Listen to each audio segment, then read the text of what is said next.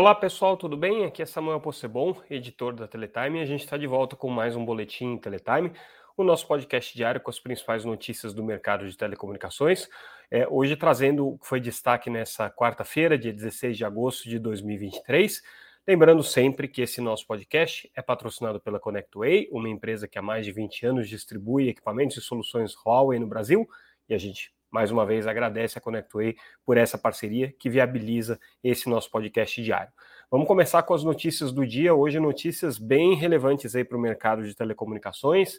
Primeira delas, é, finalmente um operador regional entra no mercado de 5G brasileiro. Estamos falando da BrisaNet, que já vinha anunciando aí que seria a primeira operadora a entrar, daquelas que conseguiram licenças no leilão de 5G realizados em 2021 e que até hoje não tinham atuação no segmento móvel. Então a BrisaNet lançou é, comercialmente e oficialmente essa semana o seu serviço de 5G. É, a BrisaNet né, é uma operadora que está com essa, esse plano de entrar no mercado de 5G já há algum tempo, né, foi uma das mais atuantes aí na época do, do, do leilão, é, tem dado manifestações e declarações é, 5G, tem um, uma visão muito clara daquilo que eles pretendem implementar e eles têm é, duas faixas de frequências importantes. Eles têm a faixa de 3,5 GHz e tem a faixa de 2,3 também, que eles estão utilizando porque é uma faixa que hoje propicia para eles é, uma cobertura mais ampla. Né? É, no caso do, do lançamento é, da, das operações de 5G que aconteceram essa semana, é, comercialmente está em duas cidades, na cidade de Pereiro, no Ceará, onde nasceu a Brisanet, né, basicamente, e na cidade é, de São Miguel, no Rio Grande do Norte. É, eles pretendem ampliar essa cobertura, então até o final do ano a expectativa é chegar a pelo menos 40 é, municípios já cobertos, inclusive algumas capitais. É, eles já anunciaram aqui planos de lançar o serviço ainda esse ano é, em Fortaleza, então a ideia deles é isso. Eles já estão com uma rede, com uma cobertura é, que cobre aí aproximadamente 12 cidades né, na, na, na, região em que a BrisaNet está atuando e tem a expectativa aí de conseguir chegar a uma cobertura total. Hoje está em torno de 400 mil habitantes, né? Querem conseguir chegar aí a 5 milhões de, de, de habitantes nessa sua cobertura total. É, as duas cidades que eles estão em operação agora são realmente bastante pequenas, né? Pereiro tem 15 mil habitantes, boa parte deles, inclusive, funcionários da Brisanet. A cidade ela gira muito em torno né, da força que a Brisanet tem. É, a cidade de São Miguel tem 23 mil é, habitantes, então é também uma cidade, uma, uma, uma cidade pequena, né? É, mas a, a, ideia deles é conseguir, obviamente, ampliar essa cobertura. Né? É, no caso da, da quantidade de estações que a BrisaNet tem, ela já tem, segundo os dados daqui na, da Anatel, 220 estações licenciadas em 50 cidades do Nordeste. Não significa que elas estejam em operação, significa que eles podem já é, é, ativar o sinal quando eles quiserem, mas devem ainda estar fazendo ajustes, devem estar fazendo trabalhos técnicos aí de, de, de preparação. É, além de, da cidade de Fortaleza, né, onde eles têm aí planos de, de lançamento, é, é, eles também têm planos aí de chegar é, a Salvador, Fortaleza e Aracaju, que são é, capitais aí que estão né, dentro do, do escopo de, de, cobertura da BrisaNet. Né? Hoje, pelo menos com serviço de, de fibra, né, que é o principal é, serviço que a operadora tem. É, eles estão, uh, nesse momento, já anunciando, já está no site deles as ofertas, mas eles não, espe não especificam que é com 5G. Né? É, são serviços é, com franquia de 4 GB a 15 reais, franquias é, de 10 e 19 GB, é, nos valores respectivamente de 35 e 61 reais, né?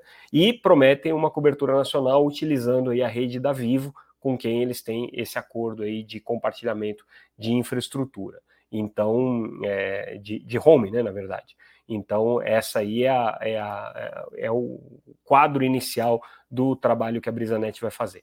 É, na verdade, eles têm planos ainda é, mais agressivos, eles estão querendo ser uma operadora hoje com um diferencial, um diferencial de é, oferecer mais cobrando menos. Então, o mais, no caso da BrisaNet, vai significar mais franquia, né, praticamente o dobro aí de franquia do que a concorrência, segundo o Zé Roberto Nogueira, que é o CEO da operadora. É, eles estão com planos de aumentar o ticket médio é, do, do, do celular. Hoje a gente sabe que o mercado brasileiro tem um ticket médio bastante constrito, bastante é, é, limitado por conta da oferta de pré-pago, né? E o plano da Brisanet é conseguir chegar aqui a um ticket médio é, na casa de 30 reais. Então é, a estratégia deles passa muito por isso, de conseguir valorizar. Eles entendem que na região em que eles atuam hoje existem poucas opções e as opções não são adequadas ao custo é, de, ao custo de vida e, ao, e, ao, e ao, ao, a disponibilidade é, que a população tem.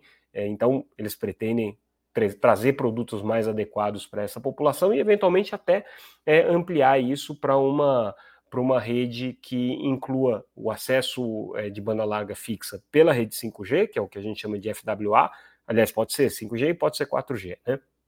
É, e também é, combinar isso com o serviço móvel. Então, é, é, é, é, é, marcante o fato, porque a gente sabe que os operadores regionais estão, de uma maneira geral, com dificuldades para conseguir botar os seus projetos de é, 5G em, em, em, curso.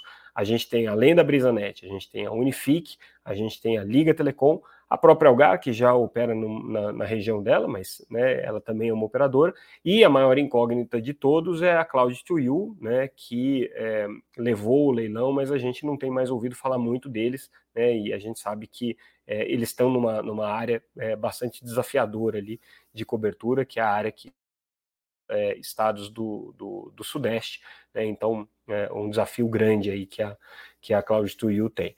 É, a Liga é, vai operar é, no estado de São Paulo e na região norte do país, é, e em parceria, é, em, na verdade eles ganharam em consórcio com a, com a Unifique, mas fizeram uma divisão bem clara lá, eles ficam com o Paraná e a Unifique fica com o Rio Grande do Sul e Santa Catarina. Então é, a Unifique vai entrar nessas duas regiões, a, a, a Liga também vai entrar no Paraná e no estado de São Paulo e no norte do país, a Cloud to entrando é, no, no, restante dos estados é, do, do, é, do, Sudeste e é, no Centro-Oeste a Brisanet e no Nordeste também, né, a Brisanet atuando aí como a operadora regional.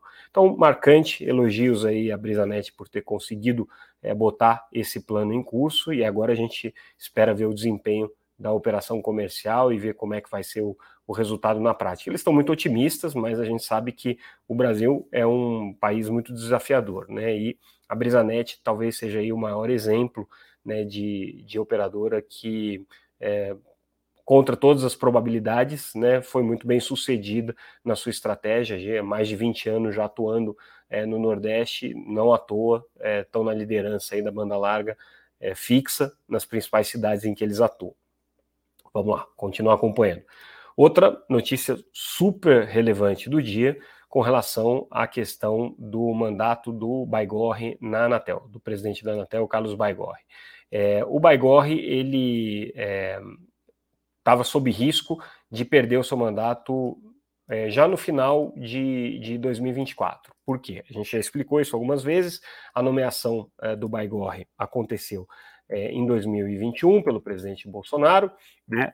Só que indicando ele para ser presidente é, para ficar pelo período de cinco anos. Ele já tinha tido dois anos de mandato como conselheiro até então. Então, no final das contas, ele teria sete anos de mandato. É, o TCU questionou isso daí e o decreto de nomeação do Baigói saiu subjúdice, vamos dizer assim. Né? Saiu dizendo que ele estava sendo nomeado para presidente da Anatel com mandato até uma decisão do TCU. É, e aí o TCU, na figura do ministro Walton, é, é, é Walton Rodrigues, é, deveria então tomar uma, uma decisão final com relação a esse tema nessa quarta-feira aqui. É, não aconteceu por dois pedidos de vistas, o ministro Jonatas de Jesus pediu vistas e também é, o, o, ministro é, Augusto Nardes pediu vistas também por 60 dias. Então, nada foi decidido agora, mas o relator já apresentou seu voto. E aí, qual foi a grande novidade do voto do Walton e que muda bastante o cenário que a gente tem aí para o futuro do Baigorre na Anatel? Ele entende que o Baigorre não tem a menor hipótese de ficar mais do que cinco anos no conselho da agência, entendendo o conselho como a sua posição como conselheiro e a sua posição como presidente da Anatel. Então, nesse caso, não tem discussão. Não vai somar é, os dois anos que ele tinha e mais é, cinco anos é, que ele teria é, o que acontece é que é, ele entende que essa contagem tem que se dar a partir do momento que o Baigorre tomou posse na Anatel, e não a partir do momento em que começou o, o prazo de vigência da vaga que ele entrou. E aí é uma conta complexa de ser feita, porque o que, que aconteceu? O Baigorre, ele assumiu como conselheiro originalmente é, a vaga do ex-conselheiro é, Aníbal Diniz. A vaga do ex-conselheiro Aníbal Diniz encerrou-se em novembro de 2019, então o Baigorre, naquele momento, ele deveria ter assumido como conselheiro naquela vaga, é, e aí ficaria né, o período de cinco anos é, como conselheiro. Só que a pandemia veio, é, questões no Congresso atrasaram a sabatina e ele só efetivamente tomou posse daquela vaga em novembro de 2020. Né? Aliás, para ser mais preciso, em 28 de outubro de 2020. E essa data é importante pela seguinte razão. O ministro Walton Rodrigues é, considera que é a partir do dia 28 de outubro de 2020 é, começar a contagem dos cinco anos dele na, no Conselho da Anatel. Então, não é a partir do momento em que a vaga ficou aberta, mas sim a partir do momento em que ele tomou posse. O que significa cinco anos a partir de 28 de outubro de 2020, 28 de outubro de 2025. Portanto, é, no momento em que o assunto for deliberado pelo plenário do TCU, que vai acontecer provavelmente daqui a 60 dias, ao final desses dois pedidos de vista, é, o que o TCU vai ter que decidir é, na verdade, se o mandato do Baigorre vai até 2026, considerando que ele teria aí uma soma de mandatos de conselheiro mais mandato de presidente, ou se vai até 2025 e não mais 2024, como estava todo mundo imaginando que aconteceria. Então, essa foi a grande novidade do voto do, do ministro relator, o Walton Rodrigues. É, a contagem passa a ser a partir do momento que o Baigorre assumiu efetivamente é, a cadeira e não a partir do momento em que a vaga em que ele veio ocupar ficou aberta. Faz bastante diferença isso pela seguinte razão. Aí o ano que vem, o presidente Lula vai trocar um conselheiro da Anatel, Arthur Coimbra, que o mandato vence é, no ano que vem, e a partir é, de 2025, aí ele troca dois. Ele vai trocar o Baigorre, né? E vai trocar também o conselheiro Vicente Aquino, que também tem o seu mandato se encerrando em 2025. E por aí vai, depois as, as sucessões vão acontecendo é, naturalmente, até que vai acontecer um caso engraçado que é em 2031, está um pouco longe, mas em 2031 vai acontecer de o presidente da República, na ocasião, não trocar nenhum conselheiro da Anatel. Então vai ser um único ano né, na história do que aconteceu vai ser o único ano em que o presidente da República não vai ter a opção de trocar o conselheiro da Anatel. Já aconteceu no passado de não ter havido trocas, mas porque é, o presidente da República não quis indicar. A Dilma demorou é, uma eternidade para indicar nomes, é, o próprio presidente Lula, nos seus dois primeiros mandatos, demorou uma eternidade para indicar nomes. Teve períodos em que a Anatel ficou né, mais de um ano com o conselho incompleto. Né? Mas por é, força do casamento de mandatos, isso aconteceria em 2031, caso a manifestação e a posição do ministro Walter Rodrigues prevaleça junto ao, ao plenário do TCU. É, e vai ser né, um, uma, uma situação curiosa, porque o presidente da República que ganhar a eleição em 2030, estamos falando aí num cenário bastante distante, mas estaremos aqui para contar essa história, com certeza. É, o presidente da República em 2030 ganhou a eleição, chega 2031, ele não vai nomear nenhum conselheiro da Anatel, ele só vai colocar o seu primeiro conselheiro da Anatel no final de 2032. Então ele vai passar quase dois anos sem mexer no corpo diretivo da, da, agência. E mais curioso ainda, né? Esse presidente da República não vai fazer o presidente da Anatel em nenhum momento. Então o presidente da Anatel é, vai ter sido indicado no governo anterior a ele e é, vai sair no governo posterior a ele por conta do descasamento. O mandato de presidente são quatro anos, de conselheiro da Anatel são cinco anos. Então, isso aí é só uma curiosidade, uma consequência, caso prevaleça essa posição do ministro Walton Rodrigues, que é bem provável que prevaleça, tá? Dito isso, ele elogiou o Baigorre, chamou de é, um quadro técnico extremamente competente, probo, enfim, rasgou elogios ali ao Baigorre no que ele poderia, mas né, reconheceu que não tem como é, o Baigorre ficar sete anos, vai ter que ficar cinco, esse é o entendimento, mas deu um ano aí de lambuja fazendo essa contagem nova de prazos aí. Se o precedente fica, a gente vai ter vários descasamentos é, de, de contagem daqui para frente, mas essa é uma outra história que a gente vai contar lá na frente, caso esse precedente seja criado efetivamente. Então, essa foi a notícia do dia. Não sei se foi por causa é, dessa manifestação do hum, é, presidente do Senado, Rodrigo Pacheco, que o ministro Alton Rodrigues trouxe esse voto, vamos dizer assim, conciliador, né? Dá até para a gente chamar de conciliador. Mas o presidente do Senado, é, é, na manhã em que o julgamento no TCU aconteceria, descascou é, a possibilidade aí do, do Baigorre perder o mandato. Tá? Ele disse que isso não deve acontecer, inadmissível, que é uma decisão que o Senado tomou, houve uma sabatina, né, e que é, seria uma, né, uma, uma atitude aí é, indevida do TCU interromper o mandato do presidente de agência reguladora no meio do caminho. Defendeu o Baigorre, né, então ganhou aí um apoio super de peso o presidente da Anatel com é, essa manifestação do presidente do Senado, Rodrigo Pacheco. Lembrando sempre né, que o TCU é um órgão técnico de assessoramento do é, legislativo. Então, né, tomar uma, uma, uma puxada de orelha aí do presidente do Senado deve ter doído aí na, na, na orelha dos ministros do Tribunal de Contas da União. Nessa mesma é, matéria, a gente traz também uma manifestação da FENINFRA, federação que representa as empresas de infraestrutura de telecomunicações, também defendendo aí o mandato do Baigorre, dizendo que qualquer troca em 2024, a interrupção do mandato seria é, um, um, fator aí de bastante incerteza e desequilíbrio para o mercado de telecomunicações, defendendo veementemente a, a continuidade do mandato do Baigorre até o final do decreto que o nomeou ou seja, até 2026. Na verdade, o decreto não, não, não, não, estabeleceu a data, tá? mas é a data que a gente sabe que era a intenção do governo ter feito a nomeação.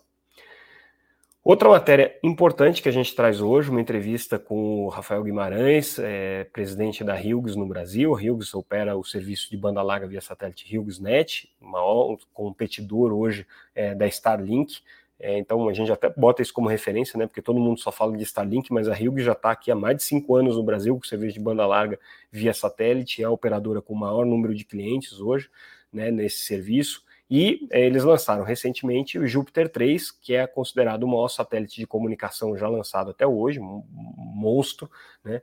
Com capacidade aí de 500 gigabits por segundo de, de, de transmissão de dados. Então, assim, é, é, um satélite que vai trazer uma, vai dar uma anabolizada muito forte aí no serviço que a Hughes presta, inclusive no Brasil. É um, satélite aí que tem potencial de é, dar um novo fôlego para a operação. E aí ele contou um pouco nessa entrevista que ele deu para a gente o que, que a empresa está preparando aí como estratégias para é, desenvolver o serviço. Né? Então, não só a entrada do Júpiter 3, que ainda está no processo aí de é, é, deslocamento até a órbita final, então, né, período de testes e tudo mais, o lançamento foi bem sucedido, mas ele tem que começar a operar, chegar na órbita e começar a operar normalmente. Isso está no, tá no processo, está tudo certo por enquanto.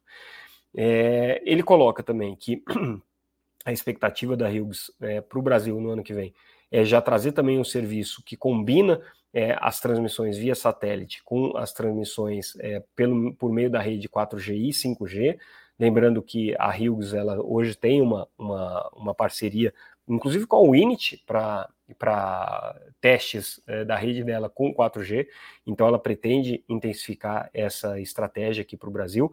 E outra novidade é que a Hughes vai passar a oferecer também soluções baseadas em constelação de órbita baixa. No caso, né, é, não seria com a Starlink, mas com a concorrente da Starlink, que já opera no mercado brasileiro, inclusive, que é a OneWeb. É uma operadora menos conhecida, porque ela tem foco só em atender é, o mercado B2B2C, ou seja, ela não vende diretamente ao consumidor, mas no caso da Hughes aqui, eles vão comprar capacidade da, da OneWeb, da qual eles são sócios, inclusive, para complementar o serviço. Então, a estratégia da Hughes aqui para combater a Starlink e para entrar no jogo competitivo aí dessa nova banda larga via satélite, e eu chamo de nova porque ela já existe há muito tempo e a Hughes é protagonista, passa aí por essas estratégias que eu mencionei, né? A combinação de órbita baixa com órbita geoestacionária, é, a combinação de 4G com o satélite e, obviamente, a, o aumento da capacidade com o Júpiter 3 aqui.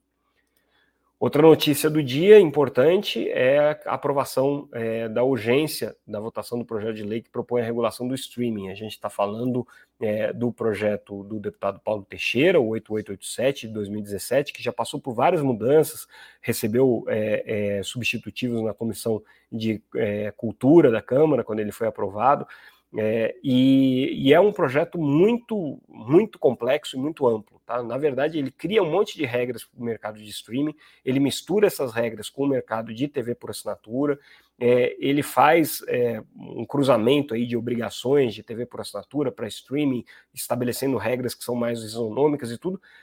Nesse sentido, ele é um projeto que faz todo sentido como a gente é, entende é, a necessidade de isonomia entre a TV por assinatura e é, o mundo over the top, o mundo é, pela internet. O problema é que ele estabelece uma quantidade imensa de regras. Então é um, é um projeto assim de altíssimo teor regulatório, vamos chamar assim. Né? E aí agora ele vai ser analisado é, na Comissão de Ciência, Tecnologia e Comunicação, né? É, aliás, ele já foi analisado, né? Onde ele recebeu aqui a, a, o parecer do deputado André Figueiredo. Né? Esse parecer do deputado André Figueiredo mexeu algumas coisas, tirou um pouco é, a, o, o SEAC do alcance dessa, no, dessa matéria, e agora ele está com o pedido de urgência para votação é, é, aprovado. Tem muita gente dizendo que ele ainda precisa ser discutido, o próprio deputado André Figueiredo disse que ele ainda vai ser discutido por pelo menos mais 60, 90 dias, né, tentando botar aí um pouco de panos quentes aí na, na, na, nas manifestações em contrário, mas o fato é o seguinte, tá, e a análise é essa, é, os é, grupos de pressão e interessados aqui em fazer com que é, o mercado de TV por assinatura é, seja espelhado no mundo do streaming estão atuando, né? E há projetos caminhando nesse sentido. Você tem é, a cota de tela é, sendo prorrogada para 2000 e por mais 20 anos, né? É, é, pelo, pelo, pelo, pelo projeto do senador Randolfo Rodrigues. Você tem esse projeto já para o streaming caminhando também. Então, assim, é, existe movimentação para regular o ambiente audiovisual, mas colocando mais regras. Né? O que ainda não existe é um movimento consistente do setor de TV por assinatura no sentido de pedir a desregulamentação e o alívio das, da, da, das regras setoriais, que é o que o setor de TV por assinatura fala em todos os eventos. É, a gente deu entrevista também com Gustavo Fonseca, presidente da Sky, essa semana, é, que, ele, que ele comenta isso, ele comenta da necessidade de é, aliviar as regras do setor e tudo mais. É, o presidente da, da, da Claro, José Félix, que vai falar inclusive no Pay TV Forum da semana que vem, um evento que a gente organiza, é, tem dito que é necessário revogar a lei do SEAC, mas esse lobby ainda não apareceu no Congresso. Né? Então a gente está vendo é, uma movimentação dos atores de produção independente, dos atores da produção nacional, se movimentando de maneira bem mais intensa. E aí, para a gente fechar o nosso boletim de hoje, a gente é, traz uma, uma é, análise que a Ericsson faz no mercado de 5G, em que eles insistem, né, e isso tem sido repetido por outros fornecedores também, de que a etapa de você fazer o investimento para ampliar a cobertura do 5G, ela é necessária para que as receitas venham no futuro. Né? As operadoras estão muito, muito queixosas com relação a isso, que os investimentos no 5G não estão trazendo dinheiro ainda, né? E, e, inclusive há aí sinalizações de que talvez o crescimento do 5G a partir do ano que vem dê uma arrefecida justamente pelo fato de que as operadoras não querem colocar mais dinheiro é, simplesmente para ter uma rede melhor, elas querem botar mais dinheiro para ter mais receitas. Mas aí os fornecedores aqui estão insistentes nesse ponto, que é necessário ampliar a cobertura, que os serviços virão no futuro. É aquele jogo de é, é, queda de braço, né, entre, entre eh, fornecedores e operadores. Fornecedores querem vender mais, querem que os operadores comprem mais, é, mas os operadores querem mais receitas e isso ainda não está acontecendo no 5G como o pessoal achava que ia acontecer.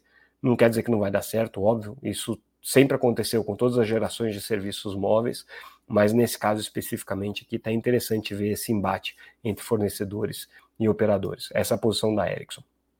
Bom, pessoal, com isso a gente encerra o nosso boletim, fazendo o nosso jabá do evento é, na semana que vem, PayTV Forum, dias 22 e 23 de agosto, em São Paulo, no WTC. Vamos falar sobre o mercado de TV por assinatura. Já dei o spoiler da presença do presidente da Claro, José Félix, que vai participar do evento, presidente da é, Sky, Gustavo Fonseca, vai participar do evento. Representantes de setores que não são da TV por assinatura tradicional. A gente vai ter lá a Amazon participando, YouTube participando, é, vamos ter a participação de grupos de mídia como o SBT, Band, a Globo atuando, programadores internacionais, Warner Bros. Discovery, é, Paramount, é, programadores brasileiros independentes como Curta, Box Brasil, enfim, o evento é, super completo para quem analisa, discute e é, pretende é, atuar no mercado audiovisual, seja TV por assinatura, seja streaming, seja na distribuição de conteúdo de valor agregado. Inclusive, provedores de internet vão participar do evento também, a Vero está confirmada, e novos agregadores, como a Watch Brasil, participando também do evento na semana que vem. Então, todos convidados aí a visitar o site do evento, www.paytvforum.com.br, as condições de inscrição, é, os nomes confirmados, é, tudo disponível lá para vocês. Continue acompanhando a Teletime, seja no nosso site www.teletime.com.br, seja nas redes sociais, sempre como arroba Teletime News. Mais uma vez, agradeço a audiência de vocês, agradeço o patrocínio da ConnectWay. Ficamos por aqui, amanhã a gente volta. Obrigado, pessoal. Tchau, tchau.